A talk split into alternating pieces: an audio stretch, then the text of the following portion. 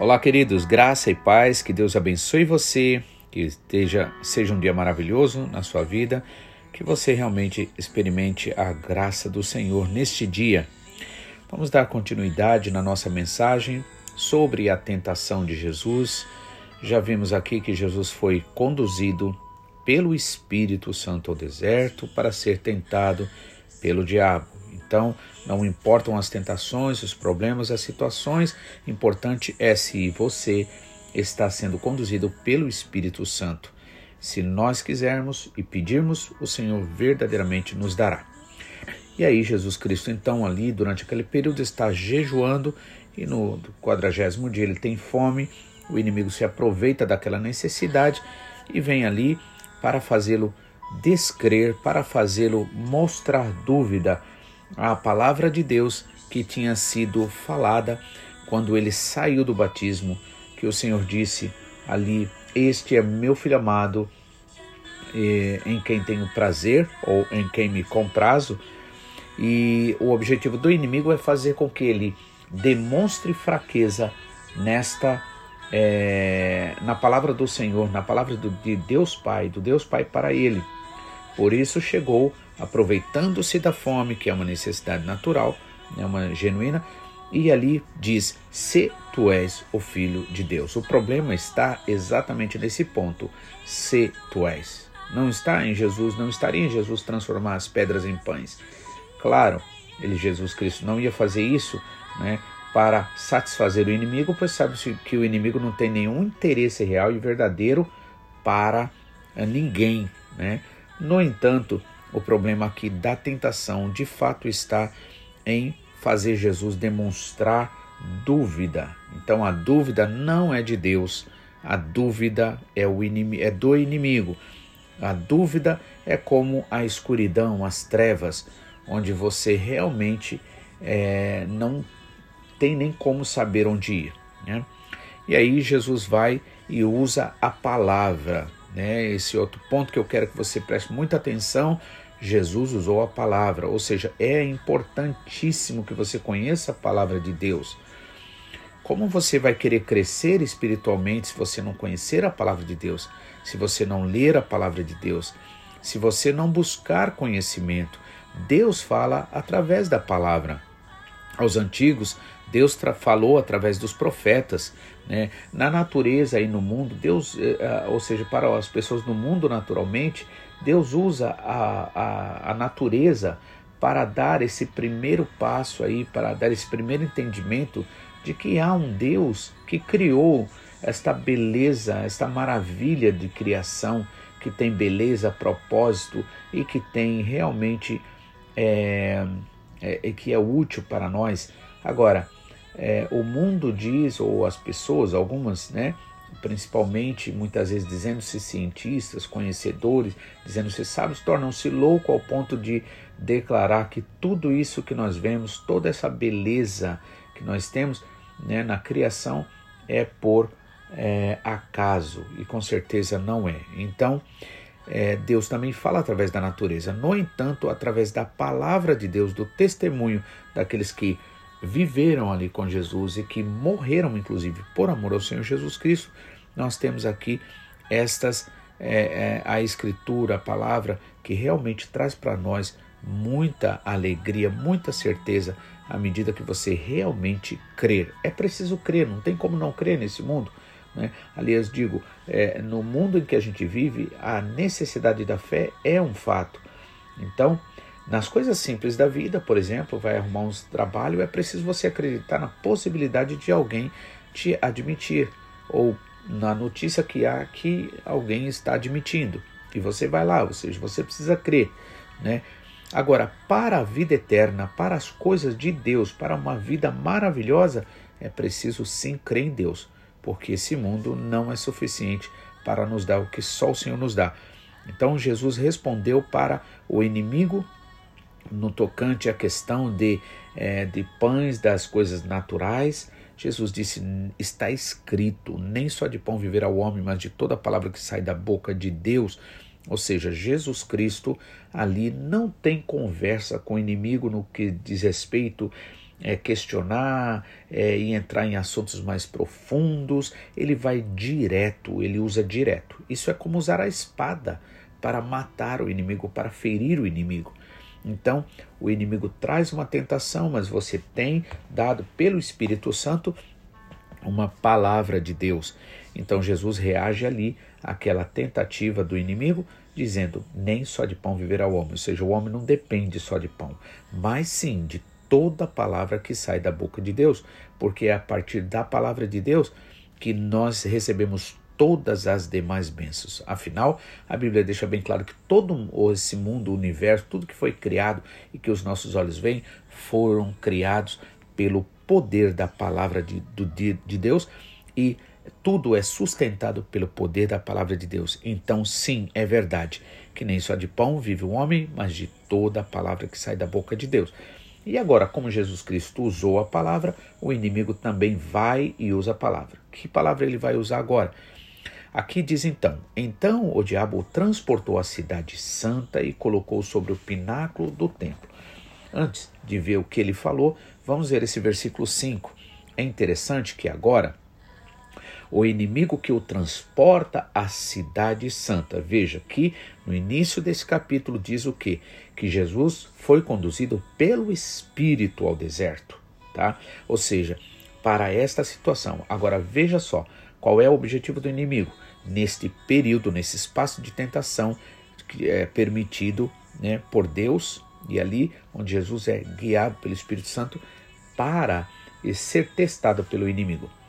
O inimigo agora, o diabo agora, eu transporta a cidade santa. Né? Isso é interessante, porque veja só, muitas vezes a gente se empolga com essa coisa de que alguém, em nome de santidade, em nome de Deus, é, em nome de templos, seja lá o que for, né? Veja, Deus, a Bíblia deixa bem claro que Deus não habita em templos feitos por mãos de homem, né? O templo, ele tem a sua importância, sim, desde que signifique que o objetivo de estarmos naquele lugar é para nós ouvirmos juntos com os irmãos, numa comunhão, buscar a Deus.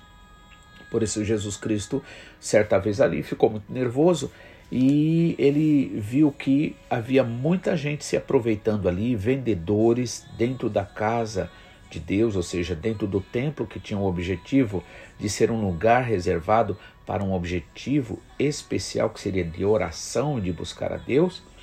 E ali Jesus não aceita aquele tipo de coisa.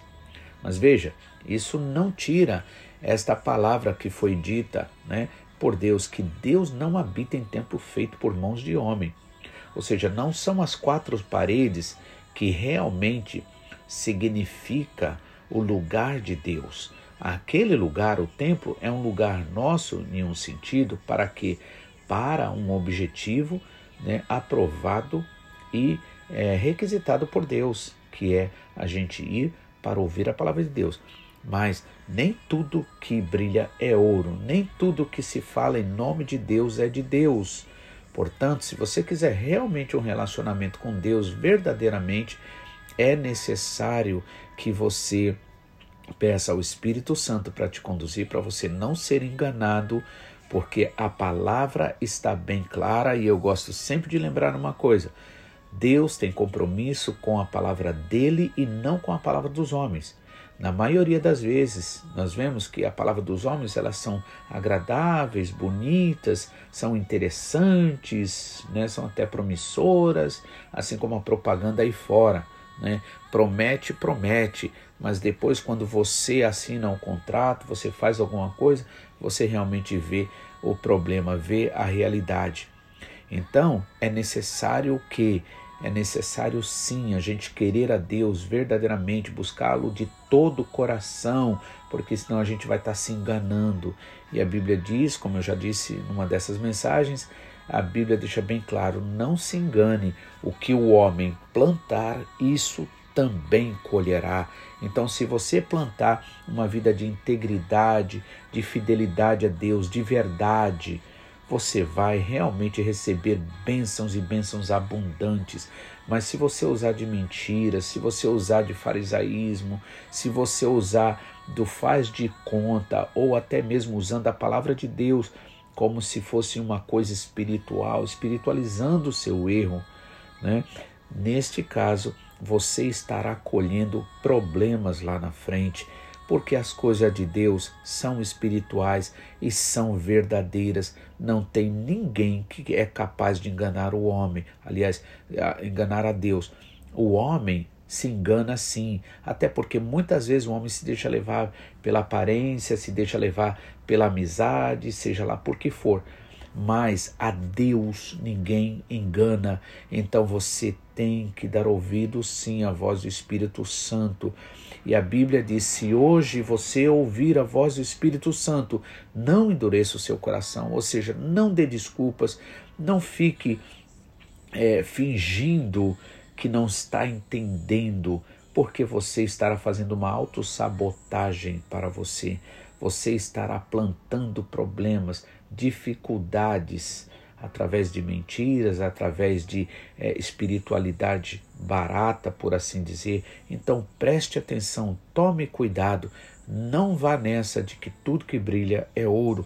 O inimigo leva Jesus Cristo, então até a cidade santa no pináculo do templo, ou seja, num lugar, vamos dizer assim, de honra, num lugar onde as pessoas muitas vezes são admiradas, mas o verdadeiro pregador, o verdadeiro pastor, o verdadeiro líder espiritual não é aquele que busca viver de aparência, não é aquele que busca viver através dos seus trajes, das suas roupas, busca mostrar uma santidade. Isso não tem nada a ver, absolutamente. Deus não está olhando para roupas. Deus não está olhando se você usa um paletó, uma gravata, ou seja lá o que for. Deus está olhando é se você tem as vestes espirituais que Jesus Cristo conquistou para você na cruz do Calvário. Então o inimigo faz isso, leva, leva Jesus ao, à cidade santa, ou seja, né, aquilo que é tão admirado, aquilo que é tão respeitado, e coloca ele sobre um pináculo do templo, ou seja, no ápice, no lugar alto, né? Vamos dizer, como é, é, figurando assim um lugar de honra, uma liderança, e diz para ele o que? Se tu és o filho de Deus, a tentação continua a mesma: é fazer Jesus desacreditar ou mostrar dúvida no que Deus falou para ele, que ele era um filho amado em quem o Senhor Deus tinha prazer, depois dele ter saído do batismo. E aí ele diz: Se tu és o filho de Deus, lança-te daqui abaixo, porque está escrito: Aos teus anjos dará ordem a teu respeito e tomar-te-ão pelas mãos, para que nunca tropeces em alguma pedra. Então você veja que ele cita o versículo, que inclusive é do Salmo 91, mais uma prova de que você ter a Bíblia aberta não espanta o diabo, não, não, isso não intimida o inimigo. A única forma que você pode intimidar o inimigo é se você viver uma vida verdadeiramente espiritual, de sinceridade, de verdade, de busca a Deus. E ele mesmo, o próprio inimigo, usa o salmo que muitas pessoas usam ah, dentro de casa, pensando que o inimigo vai ter medo e que vai embora por causa disso. E aí ele diz esse salmo 91, essa parte. Mas Jesus responde o que agora? Também está escrito: Não tentarás o Senhor teu Deus. Veja só, não tentarás, ou seja, realmente a, a promessa do, do Salmo 91, ali desse versículo que o inimigo citou, é se uma pessoa estiver andando normalmente, naturalmente no andar da vida, então você ter um problema, uma situação, pedra significa problemas, situações que vão fazer você cair, o Senhor vai te guardar através dos anjos. Mas você se jogar, você se lançar, não. Aí é tentar o Senhor e Jesus teve a resposta bem clara para ele. Também está escrito: Não tentarás o Senhor teu Deus. Que Deus abençoe, que você entenda isso e que você siga com integridade e verdade para a honra e glória do Senhor, em nome de Jesus.